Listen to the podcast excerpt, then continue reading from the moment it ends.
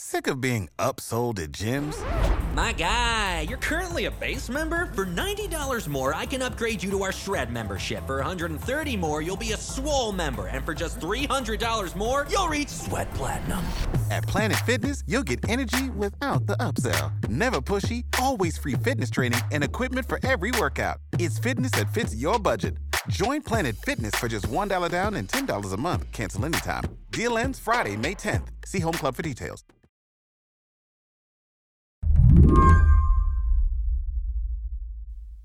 The first round of France's presidential elections happened on Sunday, and more than a quarter of voters didn't vote.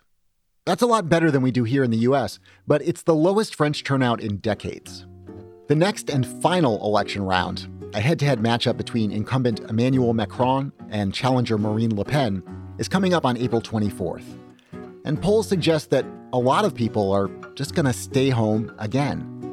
I'm not sure if that means that they don't care or that they're simply disgusted by the two options that they have. Slate staff writer Henry Grabar is in Paris covering the election. He says the remaining two presidential candidates are leaving a lot of voters cold. President Macron seems like he's not even trying all that hard to win hearts and minds. He didn't begin his reelection campaign until just a month ago, and he's held exactly one rally. Henry went to it. It was weird. It was really weird. It was in a massive arena uh, in the suburbs of Paris. And in fact, the vibe was really that of a concert. Indoor fireworks, right? Like sparklers shooting up sparks. There was a DJ with really loud music. Mes amis! There was a brightly lit hexagonal stage at the center. Uh, I was quite far away. Uh, to me, Macron looked like a little speck uh, marching around there. Um, but this was part of their strategy to make him look presidential. And so instead of having him roam around the equivalent of the Iowa State Fair, shaking hands with people, they had him on stage in front of 20,000 people, uh, screaming, chanting his name, asking for five more years. Meanwhile, challenger Marine Le Pen has taken a different approach. On the ground, day in, day out, more of what we call in the US retail politics. She's been campaigning for about six months. So if you're looking for a contrast there, uh, Le Pen has been all over the country. And to some extent, she's been working on this presidential campaign for the last five years. Five years ago, Le Pen lost badly to Macron. Now she's back for a rematch. And this time, polls are pretty tight. There might be lots of voters who aren't thrilled with either candidate, but there are also lots of observers who think the outcome of this election could have dramatic effects for France, Europe, and maybe the rest of the world. For those who see this as an event with sky high stakes, these last two weeks in the run up to Election Day will be a nail biting fortnight. The mood is tense. Today on the show, who are these two people France is choosing between? Where do they hope to lead the country? And why are some experts worried this election could destabilize the world order? I'm Seth Stevenson, filling in for Mary Harris. You're listening to What Next? Stick around.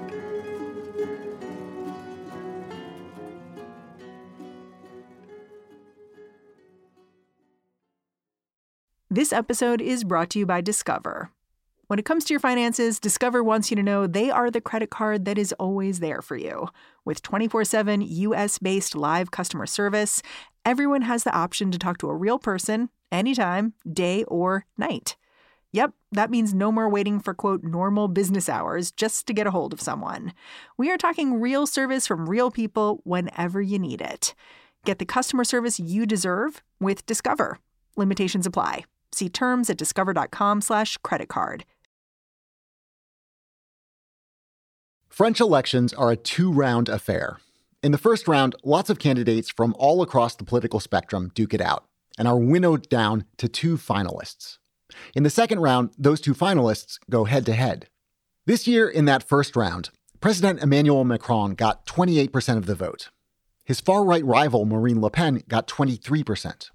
And a far left candidate named Jean Luc Mélenchon came in just a percentage point behind Le Pen, barely missing the final round. A few years ago, it would have been unheard of for a pair of candidates like Le Pen and Mélenchon, who many consider extremists, to collectively win almost half the French vote. But Henry says it was the centrist Macron's first victory back in 2017 that opened the door for more radical campaigns. Macron has taken up so much oxygen right at the center of the political spectrum that he has essentially demolished the traditional French two party system the center left socialists and the center right Republicans.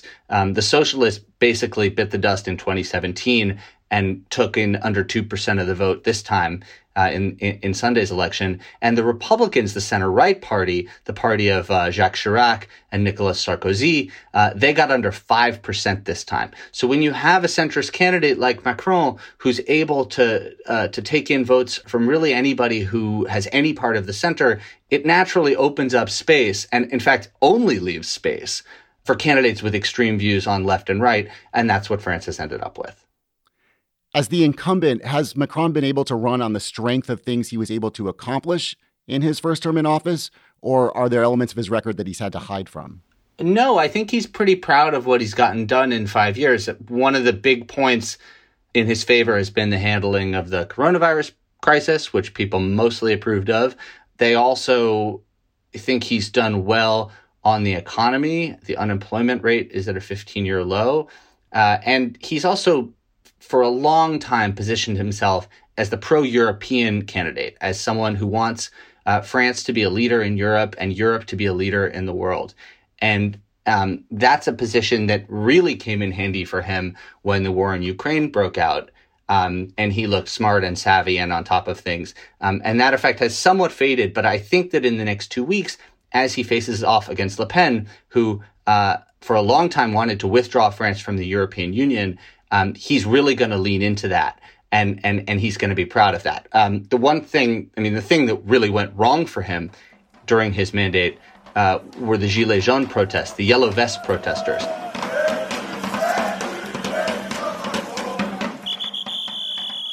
Which, if you remember in 2018, took over French cities for weeks and weeks at a time. There were these huge disruptive protests um, against Macron raising the fuel tax.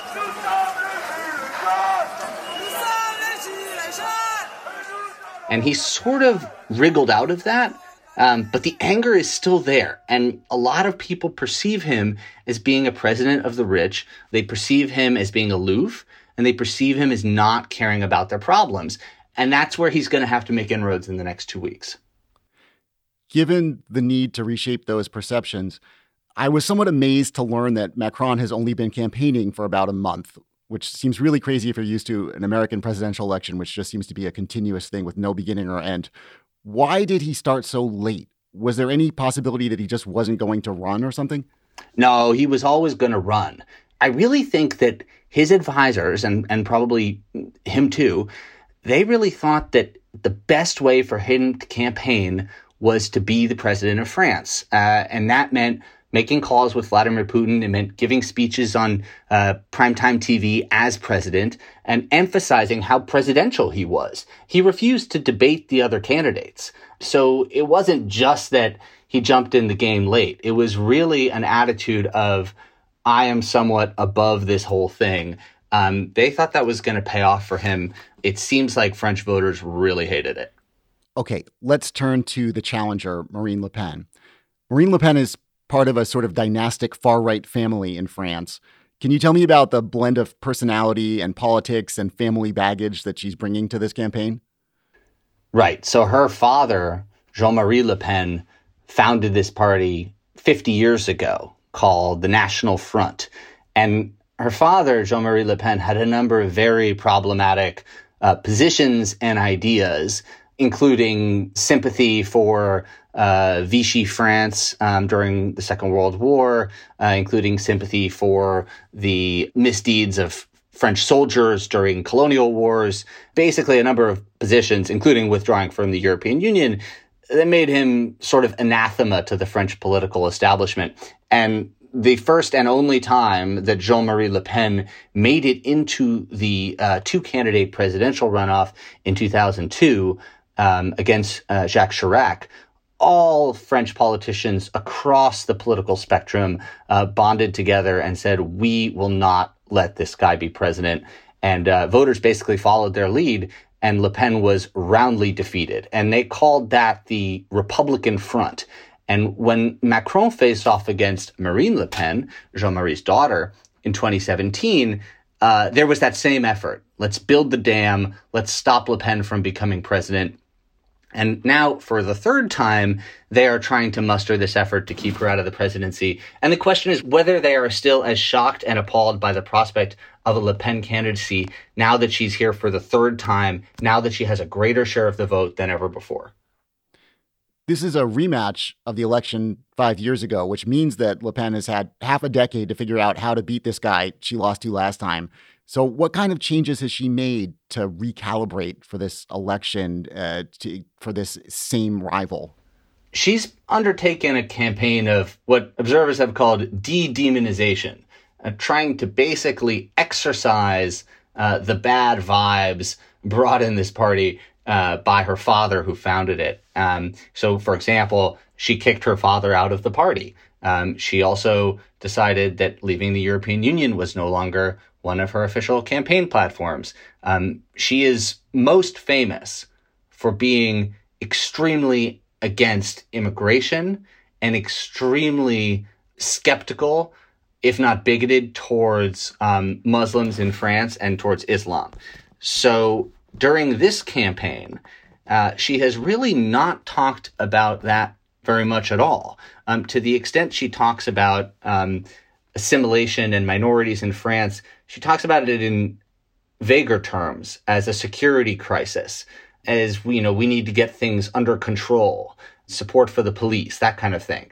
Uh, but mostly, she's campaigned on left wing spending power issues. I mean, her her main thing has been the cost of living because coming out of the coronavirus crisis, uh, obviously gas is really expensive. There's been a lot of uh, inflation in France, as there has been in the United States, and salaries haven't kept up. And so her big thing has been the cost of living. And to the extent that she has uh, a number of radical ideas that are pretty far from the French political mainstream, they have sort of been secondary to this focus on helping the French make ends meet. What are some of the other big policy um, ideas that these two candidates are pushing? What are the big, clear contrasts in their platforms? Maybe the biggest one is Macron's commitment to Europe, right? Like Macron is is really committed to both the European Union and to the alliance in support of Ukraine, the sanctions on Russia, um, working to isolate Putin, all that stuff. Uh, Le Pen, until quite recently, was very much a supporter of Vladimir Putin. In fact, there is still a photo of her shaking hands with him in some of the campaign literature that they haven't yet taken off the internet. And while she's no longer committed to leaving the European Union, she supports a number of policies involving French sovereignty, like immigration controls, tariffs. She supports a number of policies that would effectively go against European treaties and prompt conflict between France and the EU. So that's a huge conflict between the two of them. That's a huge contrast. Back in 2017, Macron won a decisive victory against Le Pen. He got about two thirds of the vote to her one third. Is the race a lot closer this time? Yeah, the race shows Macron right now beating Le Pen by only a few points. So he's just a couple points above the margin of error. And the question is, why is it so much closer this time around? Two things have happened. Number one, uh, Macron has moved rightward during his five year term. And there are a lot of voters on the left who, while previously they sort of held their nose and voted for him or for Chirac to stop a Le Pen from becoming president, this time they may not do that. And they may not do that, A, because they uh, sufficiently dislike Macron and they refuse to vote for him, or they may not do that because Le Pen has moved left. And this campaign of de demonization, where she's tried to emphasize uh, bread and butter domestic issues um, and distance herself from some of the controversial things that she said and supported in the past, it's working. And in fact, on, on some issues, she's running to the left of Macron. So Macron wants to raise the retirement age. Marine Le Pen does not. Macron wants to tighten up access to uh, unemployment insurance. Marine Le Pen does not. So there are cases when, where some of these left wing voters um, might actually wind up voting for Le Pen. And uh, that's the big concern for Macron right now. In fact, the headline of the left wing French newspaper this morning shows Macron sort of running off camera. You see him from behind, and the headline is, Honey, I forgot the left. And the sense is, he's totally forgotten the left during these five years. His strategy has been to move right in an attempt to quash the far right. Uh, it hasn't worked, but it certainly has alienated left wing voters. And in these last two weeks before the runoff, he desperately needs them in his camp. When we come back, how a Le Pen victory might reshape France and the EU.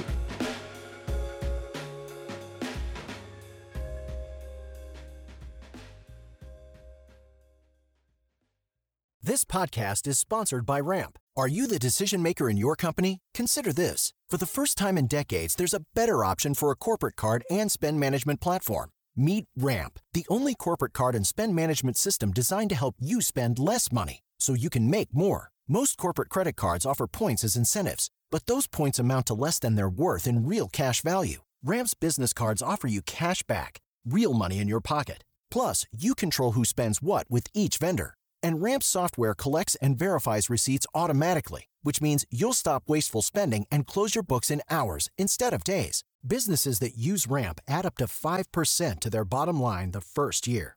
If you're a decision maker, adding Ramp could be one of the best decisions you've ever made. And now get $250 when you join Ramp for free. Just go to ramp.com slash easy. Ramp.com slash easy. R-A-M-P.com slash easy. Cards issued by Sutton Bank and Celtic Bank members FDIC terms and conditions apply. Hi, this is Dahlia Lithwick, host of Slate's legal podcast, Amicus. If you're listening to this show, you might be interested in Amicus's live show that we're hosting in Washington, D.C. on Tuesday, May the 14th.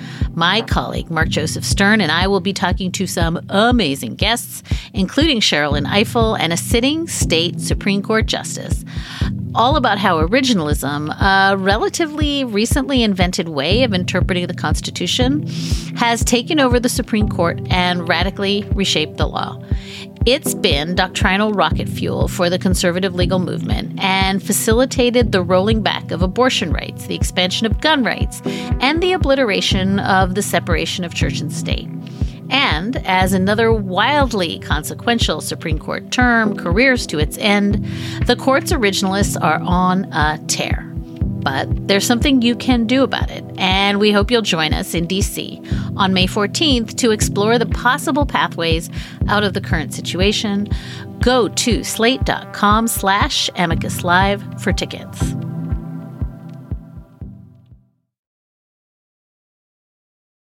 As a typically myopic, self absorbed American, I am, of course, contextualizing this election through the lens of American politics. And it seems like you've got this pretty clearly Trump like figure in Le Pen, who's nationalistic, xenophobic, anti NATO. You've got the neoliberal centrist in Macron, who's kind of a little bit Hillary, maybe a little bit Biden, someone who's certainly not on the far right, but also not particularly appetizing to the far left. And then you had this Bernie Sanders like guy, Mélenchon, and his voters, a lot like Bernie's voters, are maybe or maybe not willing to suck it up and vote for the centrist in order to save the country from the nationalist. Is that a fair analog of what's going on in the States, or should I not be trying to compare France and America because the dynamics are just too different?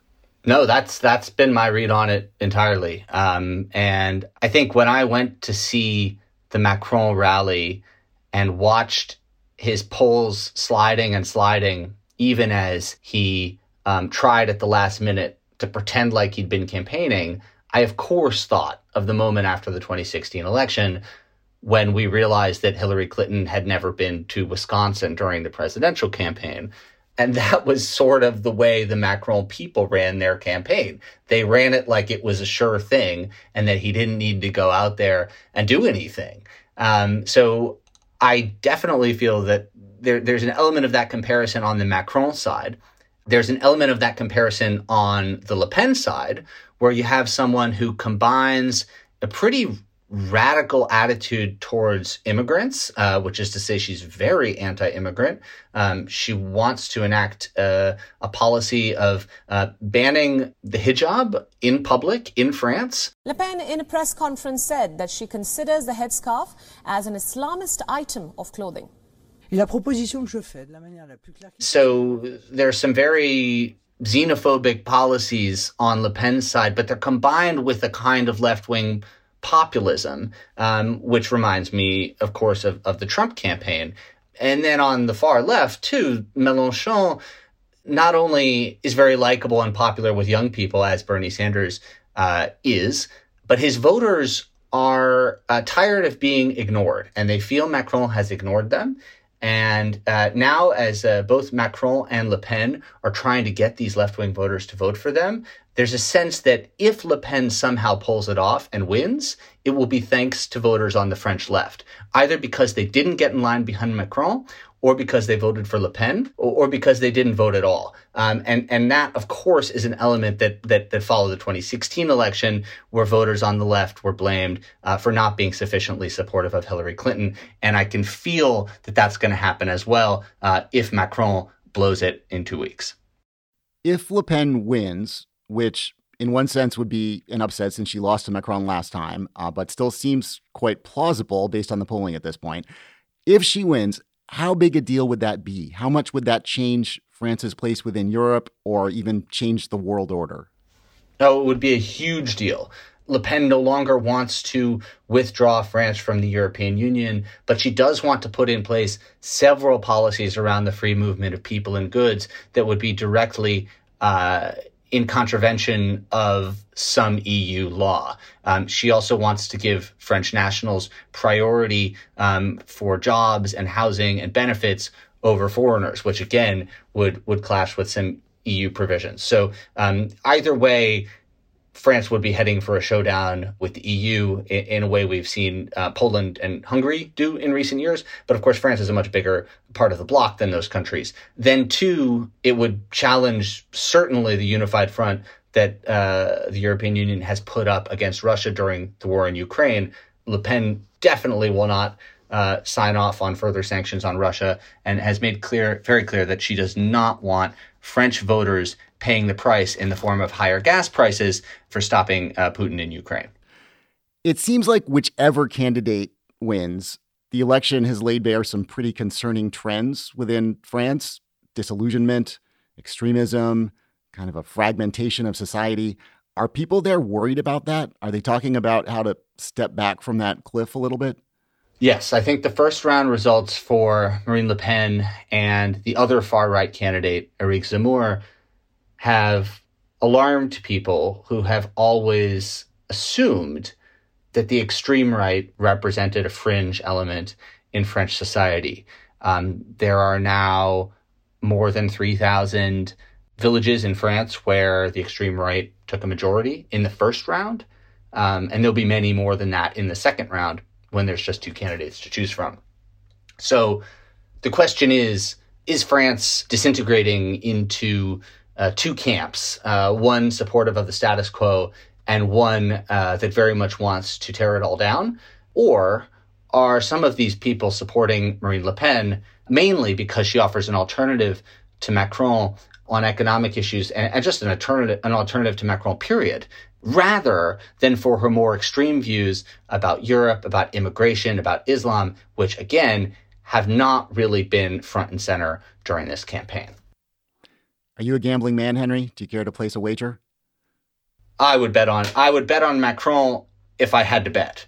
But PredictIt has him at 80% or so right now. Um, and US voters will recall again that a 20% chance of something happening does not mean that it will not happen. So you wouldn't bet the Maison? I would not bet the Maison on Macron. No, I wouldn't. Henry Grabar, thanks for coming on the show. Thanks for having me, Seth. Henry Grabar is a staff writer at Slate based in Paris. And that's the show. What Next is produced by Elena Schwartz, Mary Wilson, and Carmel Delshad. We've been getting help from Anna Rubinova and Laura Spencer.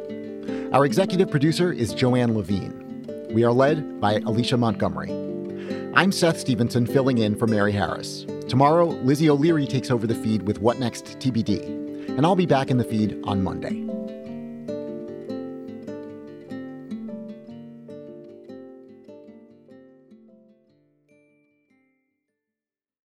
Guys, it is Ryan. I'm not sure if you know this about me, but I'm a bit of a fun fanatic when I can. I like to work, but I like fun too. It's a thing. And now the truth is out there. I can tell you about my favorite place to have fun Chumba Casino. They have hundreds of social casino style games to choose from, with new games released each week. You can play for free anytime, anywhere. And each day brings a new chance to collect daily bonuses. So join me in the fun. Sign up now at chumbacasino.com. No purchase necessary. Group. Void were prohibited by law. See terms and conditions. 18 plus.